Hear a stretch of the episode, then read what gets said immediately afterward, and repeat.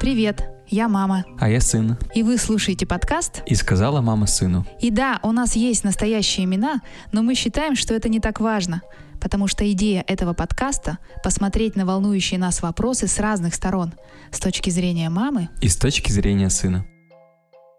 Привет, сын. Привет, мам. Ну что ж, сегодня еще поговорим. Ну да, почему нет?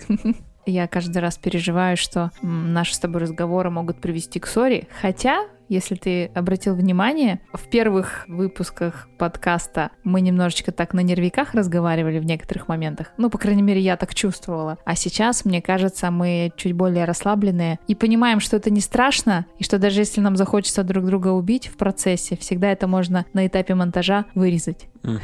Поэтому сейчас можно чувствовать себя свободно и говорить, что хочется и что думаешь. Микрофон все равно как-то ограничивает. Микрофон ограничивает, и мне просто тебя не достать рукой Ну с да. того места, где я сижу. Поэтому, если что, я просто могу кинуть в тебя телефон. Ты Ну, плохо кидаешь, не попадешь. ну что, мне кажется, что сегодня мы могли бы поговорить с тобой о такой вещи, как свобода, свобода выбора, выбор. Как тебе? Неплохо, почему бы нет? У каждого из нас есть ключевая ценность. То, что влияет на все решения и выборы этого человека. И ключевые ценности могут быть разные. Это может быть свобода, любовь, гармония, достаток, здоровье, например, успех. Вот у меня ключевая ценность свобода. И как я это себе вижу? Мне на самом деле очень сложно даются ситуации, в которых я в чем-то ограничена. Доходит до смешного. В офисе мне обязательно нужно, чтобы у меня было три или четыре вида чая. Потому что когда я прихожу на работу, открываю шкаф, я не хочу пить только тот чай, один вид, например, черный, который есть у большинства моих коллег. Я хочу иметь право выбора. Я открываю шкаф, я задумываюсь, какой же чай я хочу сейчас выпить. Красный, зеленый, черный, с бергамотом. Выбираю, и вот это ощущение того, что у меня есть выбор, мне становится хорошо. Для меня свобода даже в таких мелочах проявляет. Поэтому я очень болезненно реагирую на любые years. Ограничения своей свободы. Ну, ты же мой сын, ты же должен быть на меня похож. Есть у тебя такие заморочки? По чаю вряд ли.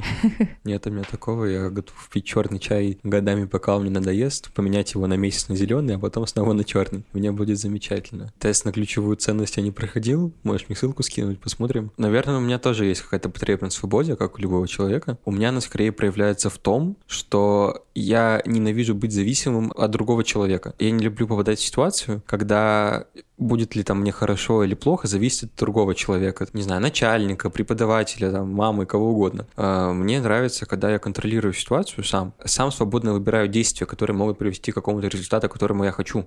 Мгм. А не так, что мне кто-то сказал что-то сделать, и я должен это сделать, потому что вот он знает, и потому что так надо, и все такое. Но при этом я допускаю, что если я, ну, сказал фигню или сделал фигню, мне нужно поправить, и это вот мою свободу личную никак не нарушает. В этой связи мы же все были в каком-то ограничении в прошлом году. Мне лично было очень трудно ходить по улице в маске, по пустынной улице в маске, где никого нет, кроме меня. Я осознанно и намеренно нарушала запрет на выход и выезд из дома, и я ездила по городу по своим делам. Для меня это не было какой-то формой протеста. Я сейчас вам всем докажу, что я свободная. Нет. Для меня само состояние не иметь возможности что-то сделать, что тебе нужно, уже является ограничением, и оно неприемлемо. Ты как? Ну, есть такая поговорка, строгость российского закона компенсируется его необязательностью. Вначале я, конечно, тоже на общей волнении как-то немножко запаниковал и так далее. А потом я просто понял, что банально, если ты не видишь полицейского, то можно и без маски ходить спокойно. И, в принципе, куда угодно. Не сказать, что я как-то себя очень плохо чувствовал, скорее тут сыграло то, что у меня отменила сессия, и то, что я сейчас на дистанции сижу, и как-то это немножко компенсировало эти ограничения.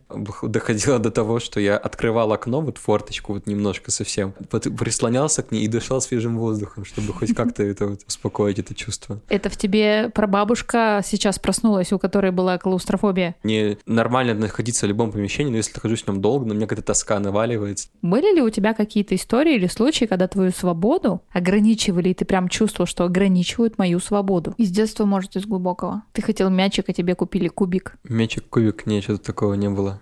В садике был, тогда еще в Сылове жил. Это что, не получается, было 3-4 года, Нет. наверное, да? А бабушка мне разрешала гулять только под окнами во дворе. Ты помнишь, у нее туда окна выходят, и там такой двор, в котором, типа, ничего не Ничего было не... вообще. Там, там была э, земляная горка. Да, и там какой-то люк был в ней, и все. Ну, там, да, даже не было ни, ни горок, ни турников, вообще ничего. И было лето причем. Там То и есть сейчас нет горок Там турников. сейчас есть. Да? Единая Россия поставила, и большой баннер, что это именно Единая Россия поставила, а не- а не кто бы там еще. Мне было разрешено гулять только там. Там были какие-то местные ребята деревенские, ну, поселка городского типа. Вот, мы с ними там что-то гуляли, веселились, ну, в общем, находили чем заняться. И в один момент, я помню, вышел на улицу, а, как- а там, когда ты маленький, но так работает, что ты выходишь, ты ни, ни с кем не договариваешься, просто выходишь на улицу, кого-то видишь такой, давай дружить, и, и все, и понеслась. Как классно было. Вообще замечательно. Там был какой-то мальчик, я уже честно не помню, кто это, но тоже какой-то незнакомый и так далее. Он говорит, пошли, типа, покажу кое-что прикольное. Я такой, ну, пошли. И там буквально метрах в 20, наверное, от этого поля, где ничего нету, стоят гаражи. Там один гараж то ли строился, то ли его снесли, и там была просто яма, в которой была глина. Ну, такая, знаешь, прям такая мягкая такая, вот, типа, форму принимала хорошо. И мы туда пошли, начали всякие фигурки лепить. Целая яма грязи, да? Там не грязь, там прям такая хорошая отборная глина, которая прям вот, ну, как будто вот сделана, чтобы из нее что-то лепить. Мы там и черепашек делали, вот когда берешь ладошку кусок глины, так сжимаешь, тут как раз пять этих лапок получается, и типа черепашка. Вот, что-то домики лепили, ну, короче, вообще радовались жизни. И через какое-то время прибегает бабушка с огромными вот такими глазами, говорит, типа, Никита, ты чё, я тебя потеряла, куда ты ушел? Наругала меня, естественно. Я думаю такой, а что, почему, что я не так сделал-то, почему? Типа, как так случилось? Она такая, я ж тебе говорила только там гулять. Ну, бабушка тоже понять можно, она переволновалась. Но я, мне так обидно стало, почему, почему мне нельзя вот на 20 метров идти, поиграть с глиной? Там, там, там-то даже глины нет на этом поле. Вот, это, наверное, такая история. Это первый случай, когда ты почувствовал, что ущемили твою свободу выбора. Ну, может, не первый, но памятный довольно. Ну, Смотри, какая получается прикольная штука. Нам всем нужна свобода, да? Мы все, ну, большинство из нас э, хотим чувствовать себя свободными и делать свой собственный свободный выбор. А в этом случае тогда как ты относишься к цензуре? Ведь по большому счету это ограничение свободы, свободы слова. Например, не принято э, материться с экрана телевизора. Но ведь кто-то может сказать, извините, это моя свобода, я хочу так выражать свои мысли через мат. Как ты к этому относишься? Довольно спорная на самом деле тема. Я, с одной стороны, поддерживаю цензуру, с другой нет. То есть я в этом не определился окончательно. Цензура определенно нужна. Есть некоторые вещи, которых, ну, лучше не говорить, особенно в СМИ там каких-то и так далее. Например, всякие, допустим, организации, которые, ну, не очень хорошо рекламировать в новостях тех же А самых. ты думаешь, название террористической организации является ее рекламой? Ну, знаешь, Ну, Когда- по вот мне, смотри, это тебе- лицемерие. А, наз- а, значит, такая-то террористическая организация, чье имя нельзя называть на территории Российской Федерации. Ну, вы только что назвали. Ну нет, там, там-то было так, что именно каждый раз, когда говорят слово ИГИЛ, там добавляли запрещенная в России террористическая организация. Я считаю, это оправдано. То есть говорить просто там ИГИЛ там взорвали, там американское посольство, все такие, ого, а кто это такие? Начинают гуглить и находят там информацию, типа, поступайте к нам, это... В игиловцы. э, в нам в игиловцы, будем неверных убивать и так далее. Вот, в этом плане возможно. Ну вот насчет мата с, с телеканалов тоже. То есть в определенном-то моменте, конечно, возможно. То есть если контент специально так сделан, и там, допустим, пометка есть там 18 плюс, 16 плюс и так далее, но если такая мы там первый канал, то если там скажет ведущий что-нибудь неприятное, это будет, наверное, неприятно никому. Слушай, по поводу мата. Я работаю в СМИ, и ты был мелкий еще тогда. Мне кажется, ты учился в начальной школе. Как раз ввели закон о возрастных э, категориях, Мгм. про возрастную маркировку мероприятий, фильмов и так далее. И поскольку это давным-давно не использовалось со времен Советского Союза, где, помнишь, была такая шту- штука, кино, где кто-то целуется, не дай бог, это уже все для тех, кто старше 16. Потом этого долго не было. И тут вводят эту возрастную маркировку, и мы, смешники, сначала недоумеваем, а потом очень скептически к этому относимся. Мы приходим на фильм «Семь психопатов». И никто же, конечно, из нас Да, не прочитал. историю, да. да, никто же, конечно, из нас не прочитал о том, что в переводе Гоблина или что-то в этом роде 18+, ну мы такие, «Хм, 18+, господи, что такого? Билеты были у нас бесплатные. И я такая думаю, как классно, сходим бесплатно в кино. И вот мы заходим в кинотеатр, садимся в свои кресла, начинается фильм, и просто мат русское слово, мат, русское слово, мат, мат, мат, мат, русское слово, мат, русское слово, мат. И я просто понимаю, что я в какой-то момент просто тебе зажимаю уши, смотрю сумасшедшими глазами и резко начинаю думать, так, так, так, что делать, что делать, куда деть мне ребенка, куда мне деть ребенка. Я в спешке достаю там 500 рублей, даю тебе эту денежку, сказал, иди поиграй в автоматы. И ты сдриснул из зала тихонечко побежал играть. Потом, конечно же, прислушиваешься, и через какой-то момент ты перестаешь воспринимать матерные слова как матерные слова, и погружаешься в фильм. Мы, конечно, там похихикали, фильм-то на самом деле прикольный. Люди были не ограничены в своей свободе выражения, и мы попали в неловкую ситуацию. Получается ли так, что я могу творить, что хочу, я только всех остальных предупредила. Помнишь, как в фильме «Обыкновенное чудо»? Сейчас я буду чудить, да, да говорил э, царь. Уберите Хлеб из авина я да, подожгу посуду. авин. Принесите посуду, я буду ее бить. Если ты совершаешь противозаконные какие-то действия или действия, которые могут кому-то навредить, выражая тем самым свою свободу, получается ли, что ты имеешь на это право, если ты всех предупредил? Сейчас я подожгу авин. Или это все равно делать нельзя? Ну, это вот такой вопрос провокационный, риторический. Ну, конечно, провокационный, потому что у нас с тобой общее мнение на этот вопрос, и нужно, чтобы было интересно. Понятно, что ты от меня хочешь, и в ответ только нормальный один. Ну, естественно, что нет. Противоправно, противозаконно, если тем более. Но в контексте вот как конкретно фильма, вам же сказали, что 18+, что как бы, ну, ну, возможно, вот сколько мне там лет было? 8, наверное, ну, да? Там, да, Ну вот, школа. возможно, восьмилетнему туда не стоит ходить. Там же как такового нет ограничения. В плане, сами дети чисто вдвоем там втроем пойти не могут, это понятно. Но вот со взрослым ограничений не было, то есть все на твоей совести. Ну, э, слушай... Твою свободу вообще никто не ограничивал. Сама провела. Сама ну, посмотрела, нет, сама 500 рублей дала. Не ограничил ли свободу людей, которые записали перевод с матом? Но они типа меня предупредили. Я просто не обратила внимания на это предупреждение. Получается, что если я выхожу в центр города, решила топлес позагорать, чем я, безусловно, оскорблю чувство верующих, просто поставила табличку «Я вас предупредила, я сейчас здесь буду голая загорать». Получается, что я могу это делать? Могу совершать какие-то действия, которые совершаю из чувства своего свободного выражения, даже если они будут оскорблять чувства окружающих, но я их просто предупреждаю. Твоя свобода заканчивается там, где начинается свобода другого. Все в это упирается. В фильме это, это был твой выбор и ошибка. Ну, то есть можно творить, что попало? Ты это перевираешь вообще все. Ну, не знаю. Ты, ведь, ты хочешь слушать то что, то, что хочешь услышать? Не знаю. Да-да, вот и все. Ты знаешь, я думала, что у меня истории полно, потому что это же очень больная для меня тема. Ну. Я не люблю, когда ограничивают мою свободу. Элементарно, вплоть до того, что ложимся с папой спать с твоим, и он складывает на меня ноги, и я не могу, потому что это ограничивает мою свободу передвижения в плоскости кровати. То есть мне не нравится, когда меня там крепко обнимают помимо моей воли. Тут даже, знаешь, не про свободу, а про выбор. Вот мне лично нужно, чтобы всегда был выбор. И не красное и черное, а чтобы он был гораздо более широкий. Мне очень нравится выбирать ощущение, что у тебя есть выбор. Это помнишь, как в фильме «О чем говорят мужчины»? Почему там Саша до сих пор не женится? И он проводил аналогию с вилками. Ты женишься, у тебя нет выбора. Тебе, может, и нафиг и не нужны эти вилки но у тебя нет возможности ими воспользоваться. Вот это про то же для меня. Поэтому очень страшно принимать какие-то решения, например, стать кем-то, допустим, стать строителем. Но если ты станешь строителем, ты уже не будешь космонавтом. И для меня это больная история. Я очень сложно могу принимать какое-то решение, если оно будет лишать меня возможности какого-то другого выбора. Думаешь, на тебя сработает иллюзия выбора? То есть есть стать такие условия, что как будто бы выбор есть, но оба варианта приходят к одному. Тебя это устроит? Не знаю. Не знаешь? У меня много сейчас разных работ, прям разных. И мне очень нравится это. Я могу побыть этим, побыть тем, и когда приходит какое-то новое предложение, я с удовольствием за него берусь, потому что это дает мне возможность побыть кем-то еще.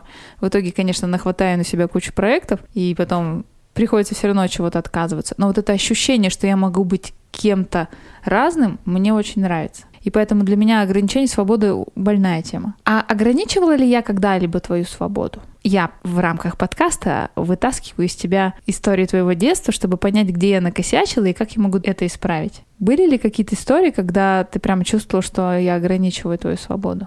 Блин, конечно, были, но сейчас что-то вообще не вспоминается. Но я просто помню, что я всегда тебе давала право выбора. Ну, ты так помнишь. Область, да. Области накидай какие-то, в которых я, может, вспомню. Не знаю. Я не помню, чтобы я тебя ограничила, потому что для меня это очень важно. Я сама не хочу, чтобы меня ограничивали. Поэтому я помню, что я всегда тебе предлагала выбор. Например, мы приходим в гипермаркет. Ты говоришь, мам, можно я возьму что-то сладкое? Я говорю, да, окей. Вон там три ряда, выбери себе что-то сладенькое, что ты хочешь. Только, пожалуйста, обязательно прочитай состав, чтобы там не было всяких химии лишней, и возьми что-то одно. Ты уходил минут на 30 и возвращался с пустыми руками, ты не мог выбрать. Вот это я помню. А знаешь, что ты говорил? Знаешь, почему с пустыми руками возвращался? Почему? А потому что ты мне говорила, только что-то нормальное, без всяких этих там вот Ну, ваших пальмовых да. масел и так далее. А там все с пальмовыми маслами. То Это, есть- это, это, это, это была ловушка просто. Я же, я ж не мог тебе прийти с чем-то, ты такая, а тут пальмовое масло, тут ищите другое. И я еще на полчаса ухожу. Ну, ты Это мог... вот, вот, вот, вот оно на- нащупало, молодец. В чупа-чупсе нет пальмового масла. и что эти чупа-чупсы? У меня от них небо стирают этих чупа-чупсов. Ну, я просто про то, что я, мне казалось, всегда тебе давала право выбора. Возможно, ограниченного, но давала. Что выбор как бы есть, но по факту как бы то его и нету. Ну, может быть. Может быть, расскажешь, как тебя в детстве ограничивали? Мы с родителями тоже, наверное, как правило, всегда договаривались. И это всегда был такой, даже не компромисс, а именно вот договор. Я просто помню, однажды, мне было, наверное, лет 16. Я очень сильно хотела поехать на турслет, а там были взрослые все ребята, девчонки. И мне очень хотелось, там была моя компания. Но у меня болел зуб. И я очень боялась идти к стоматологу. И мне папа сказал, ты пойдешь на турслет, если вылечишь зуб. И я пошла и вылечила. Это было самое ужасное лечение в моей жизни. Это была девочка-практикант. Я даже фамилию помню. Но я пошла на это, потому что очень хотела получить то.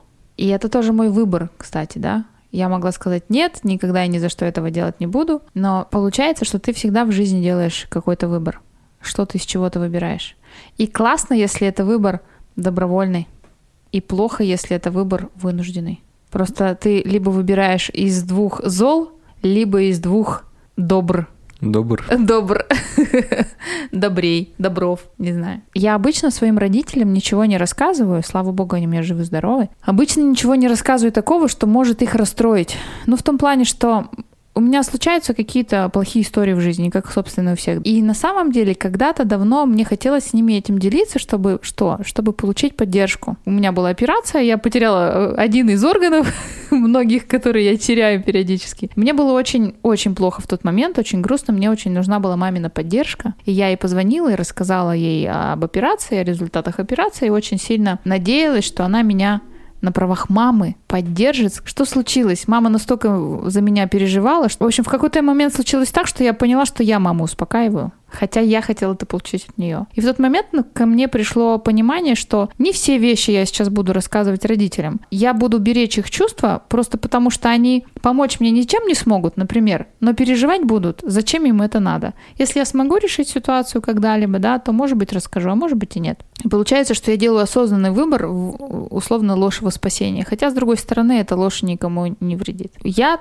такой делаю выбор. Ты, я смотрю, тоже делаешь такой выбор, когда рассказываешь мне о своих приключениях, которые могли закончиться плохо, через несколько лет, когда мне тебе уже просто подзатыльник не дать, потому что я не дотянусь. Срок исковой давности прошел, называется. Вот. Но я помню одну ситуацию. Дедушка тогда выбил мне билет в лагерь а, на Черное море. Выбил мне, у меня сразу же зуб. Ну, не, не. Выбил билет в лагерь на Черное море. Так. Что-то там, вот, он, видимо, как-то подшаманил, может, он тут не поехал, не суть важно. И буквально за неделю до этого я ехал на дачу на велосипеде. И я очень, короче, разогнался очень сильно, мне отказали тормоза на велосипеде, и я просто вшатался лицом в землю. Содрал себе все, что только можно, и сам ну, обогнул велосипед, понятно, там вообще в кое-как его остановил потом. И самое главное, порвал шорты, которые мне мама только что купила. И вот единственное, о чем я думал, это, блин, меня мама за шорты убьет, господи, зачем? Все, пипец, у меня было все. Ну, ты помнишь.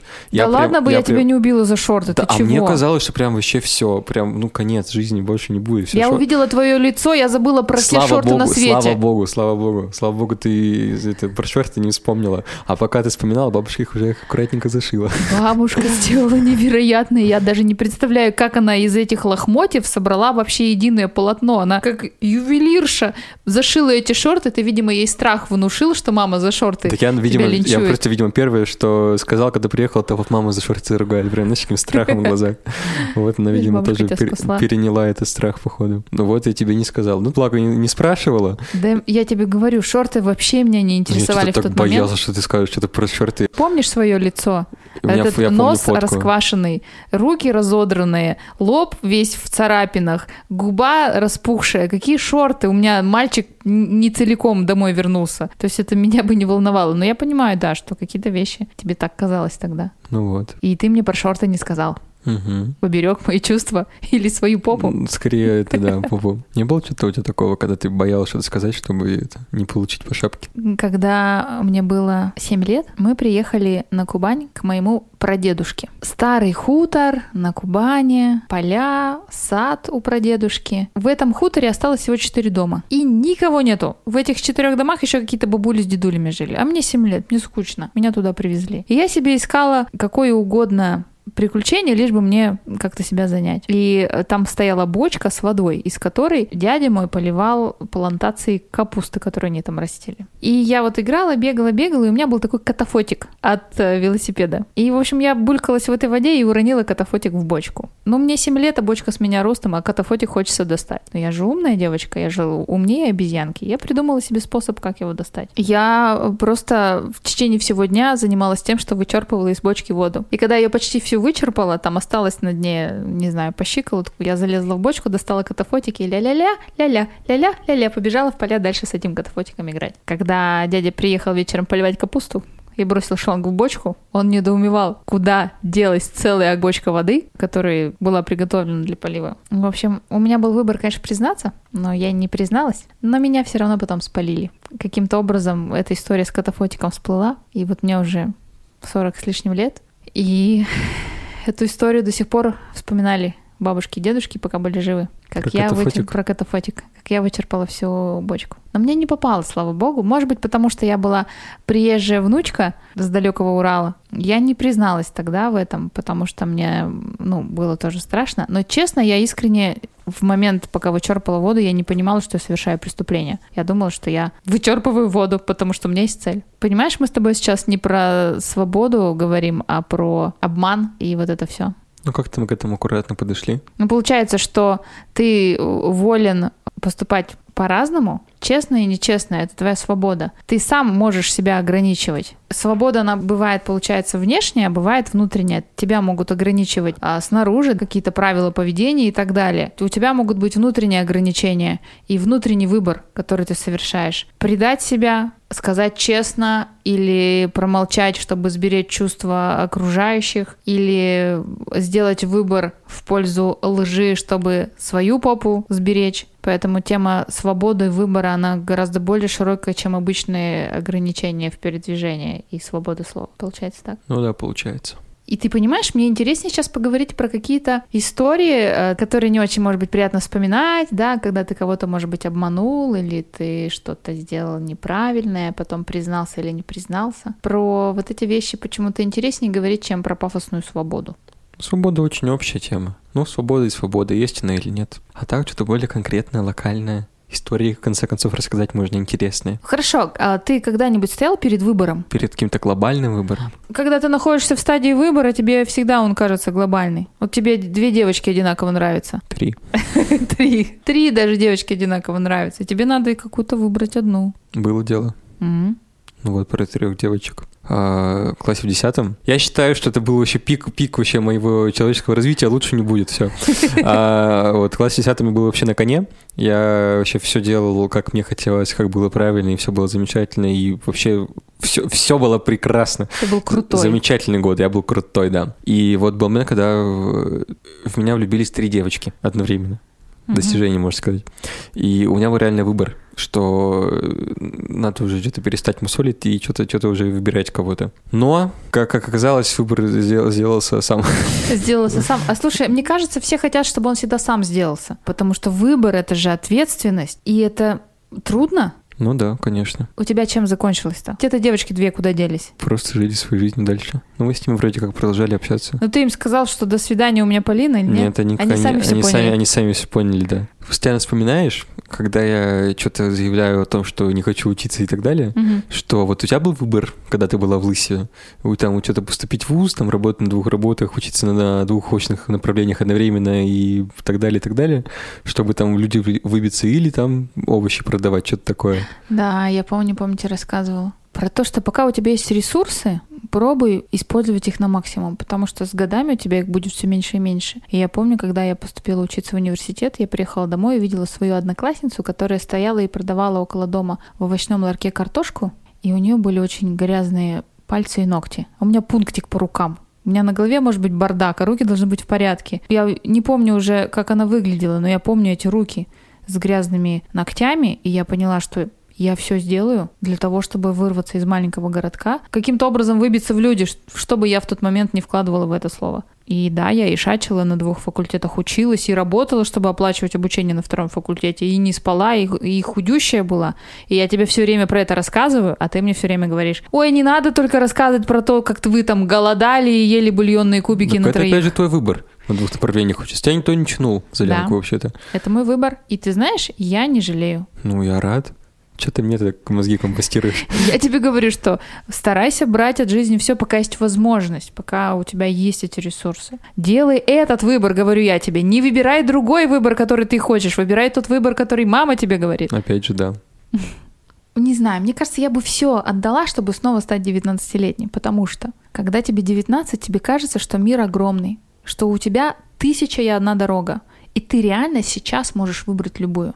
Хочешь здесь, а хочешь там пойдешь. Но потом с возрастом, с годами это количество дорог уменьшается. Здесь ты живешь не в том городе.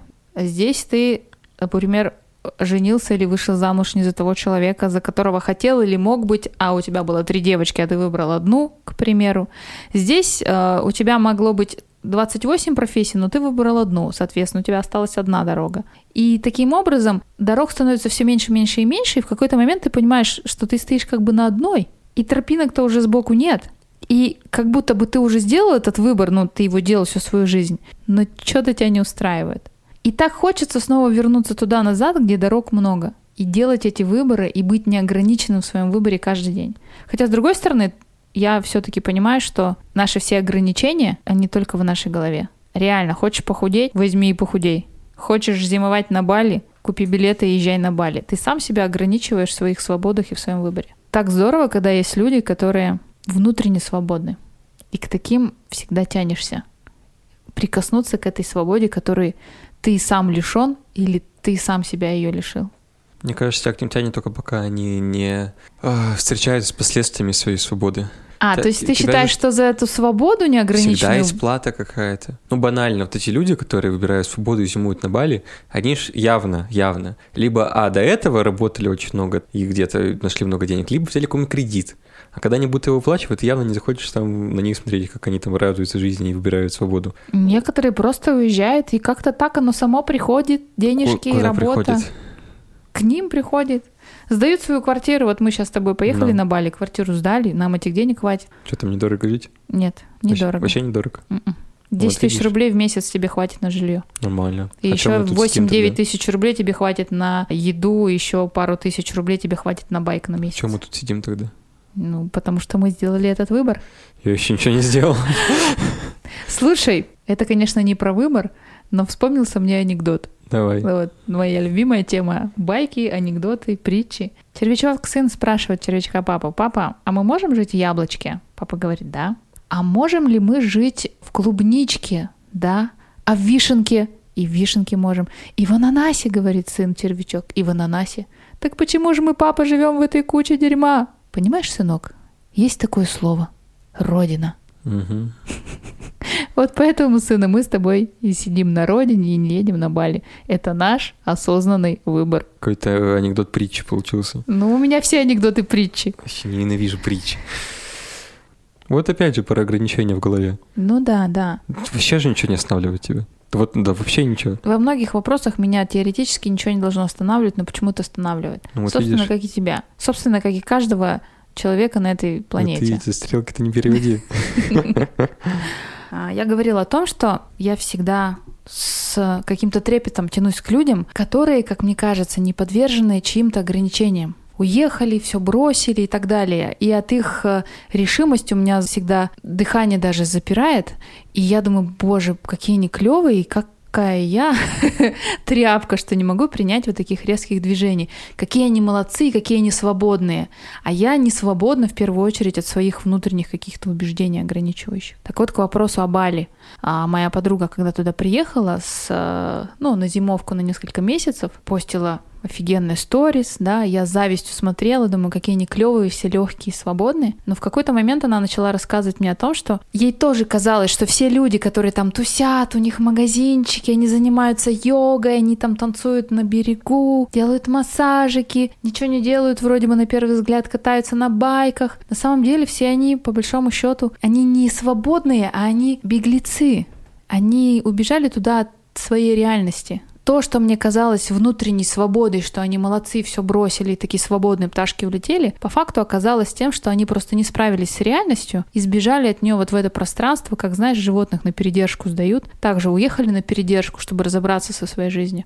И все эти люди, они на самом деле не вот самые счастливые и легкие, а они просто в какой-то жизненной ситуации сделали этот выбор сбежать от э, проблем, реальности и так далее. И на самом-то деле они не так уж и счастливы, как э, постят про это в Инстаграм. Я к тому, что иногда нам кажется, что человек наделен какой-то невероятной свободой, он такой смелый, он делает свой выбор, но по факту это только внешняя оболочка. А возможно, другой человек, который кажется, что живет как будто бы в ограничениях, делает осознанный вот этот вот выбор, и это тоже он делает из э, ощущения свободы. Ну, например, не уехала я на Бали, потому что у меня кредит, сын, семья, работа, проекты, и это мой выбор.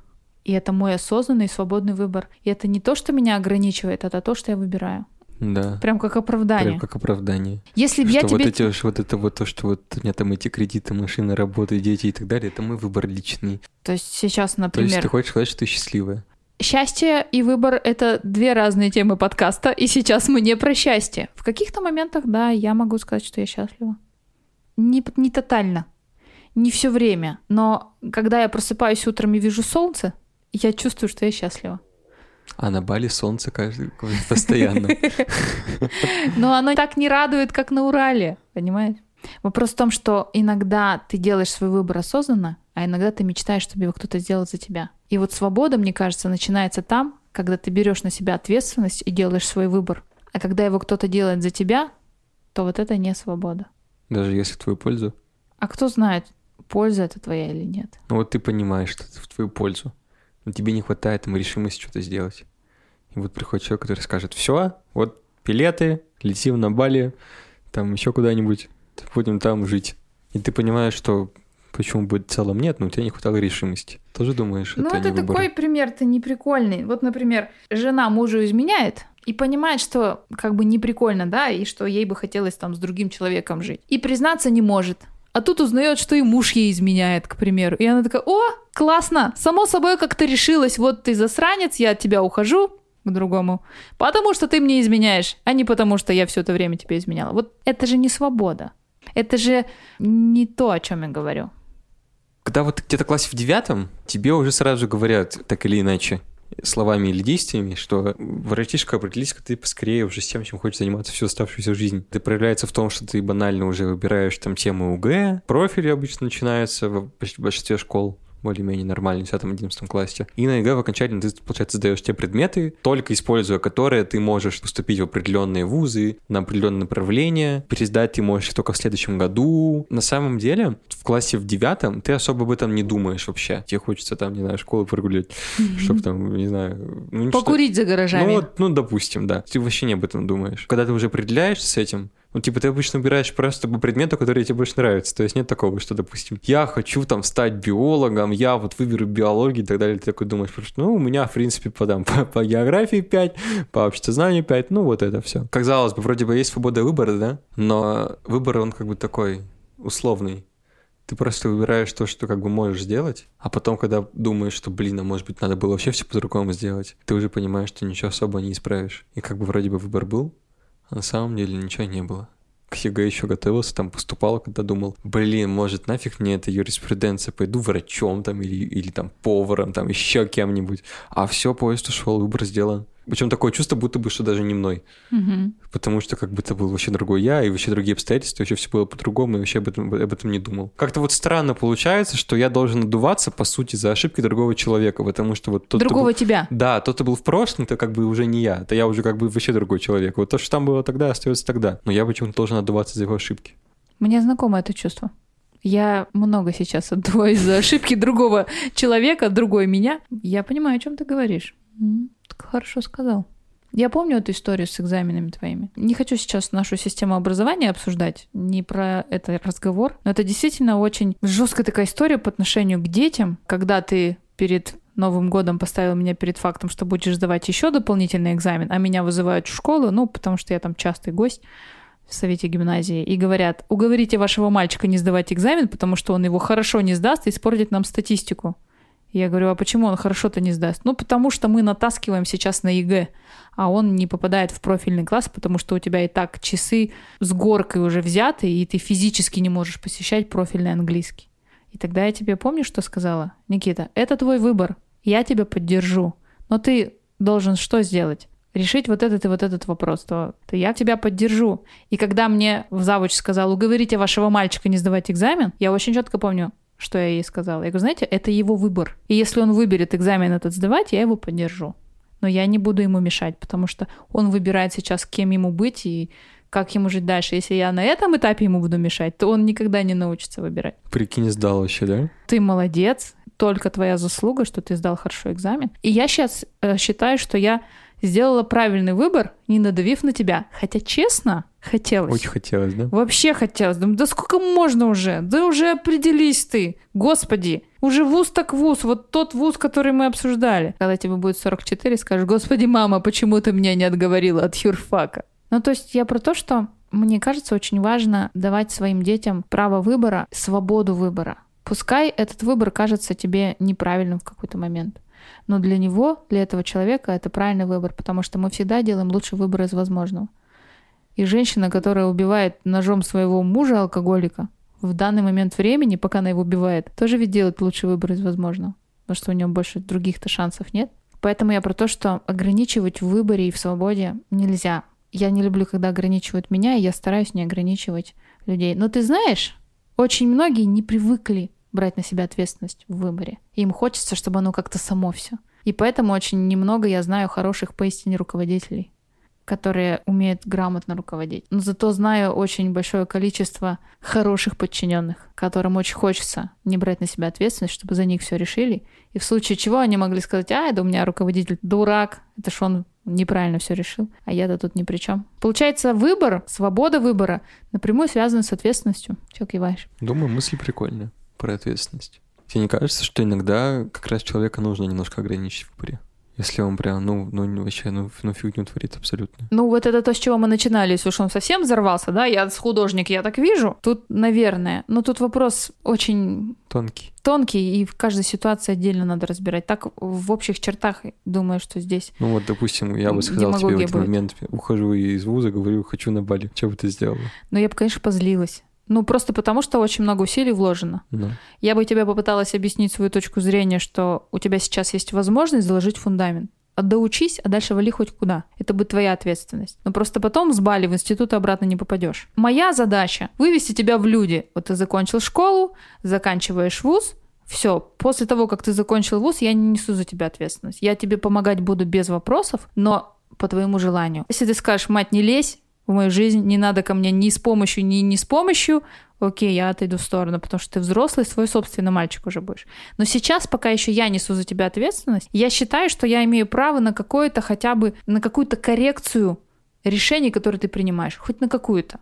Хотя я все равно понимаю, что если ты решишь что-то сделать, я тебе не смогу этого запретить. Просто ты большой человек, вышел из дома, и я тебя не догоню. Вот, поэтому я попытаюсь словами это сделать. Но в любом случае, это твоя жизнь и твоя ответственность. Где-то я читала рассказ о том, как а, мальчик 40-летний пришел к своей маме и сказал, мама, вот ты что меня не остановила? Я девятиклассник, дурак, после школы ушел там в ПТУ в какое-то, потом учился где-то непонятно, потом работал. И вот мне сейчас 40 лет, я живу в твоей квартире, у тебя на шее, ты почему меня не заставила учиться? И мама говорит, ну я же считала, что я не имею права вмешиваться в твой выбор жизни. Он говорит, да я дурак был 16-летний, ты что, не могла меня заставить? Либо мама заставляет мальчика учиться, жениться и так далее. Он к ней приходит в 40 лет и говорит, ты мне жизнь всю сломала. Ты меня заставила закончить институт. Ты меня заставила жениться на Людке. Ты заставила детей там родить. Мне сейчас 40 лет, я несчастен. Что ты сделала? И мама говорит, ну я же считала, что я делаю как правильно. Каким бы ты ни был замечательным родителем, я уже это говорила, твоим детям всегда что найдется сказать своему психотерапевту, когда им будет 40. Поэтому я все-таки считаю, что я имею право на какую-то коррекцию и высказывание своего мнения по поводу твоего выбора, но выбор делаешь ты. Чтобы в 40 лет ты не пришел и не сказал. А что ты мне не сказала? Чувак, это был твой выбор. Ну, типа. Хотела умную мысль, вот типа умная мысль. Ну, типа. Ну, типа. Это умная мысль, класс. Мы попытались сегодня с тобой затронуть тему свободы, свободы выбора, и плавно перешли к ответственности за этот выбор. Почему попытались? Потому что у нас с тобой, на удивление, точки зрения были очень похожи, практически идентичны на этот вопрос, и как таковой полемики не получилось. Поэтому, наверное, сегодня самый будет мирный выпуск из всех, что были. Хотя я не знаю. Да, блин, мне нравится, что ты согласен с моей точкой зрения впервые за долгое время. Это же так здорово, когда я понимаю, о чем ты думаешь, и я разделяю твои чувства. Это очень приятно и понятно. Сразу же создается ощущение, что мы с тобой одной крови, ты и я. Мы не оппоненты, а соратники. Ну, ну да, наверное. Я знаю много родителей, которые ограничивают выбор своих детей или делают выбор за них постоянно. Я осознанно никогда не включаюсь в разговоры в эти, не высказываю свое мнение, потому что очень мне нравится эта формулировка «свои советы себе посоветуй». Мне не нравится, когда мне дают советы, поэтому я со своими советами никому не лезу. Когда мы делаем выбор за своих детей, мы не учим своих детей самостоятельно делать выбор. И тогда будет ему 30 и 40, и он будет бежать к тебе и спрашивать, «Мам, а мама, как мне поступить?»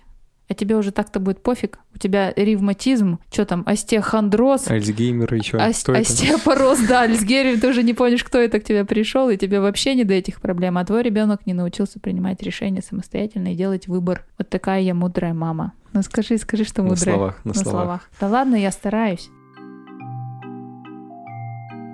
Вы слушали подкаст «И сказала мама сыну». Подписывайтесь на нас в любимых приложениях, чтобы не пропустить новые выпуски. Если вам нравится то, что мы делаем, то ставьте звездочки в Apple подкастах или лайки там, где их можно поставить. Вам не трудно, а нам приятно. А также это поможет другим людям узнать о нас. Задавайте нам вопросы и предлагайте темы для обсуждения. Почта в описании.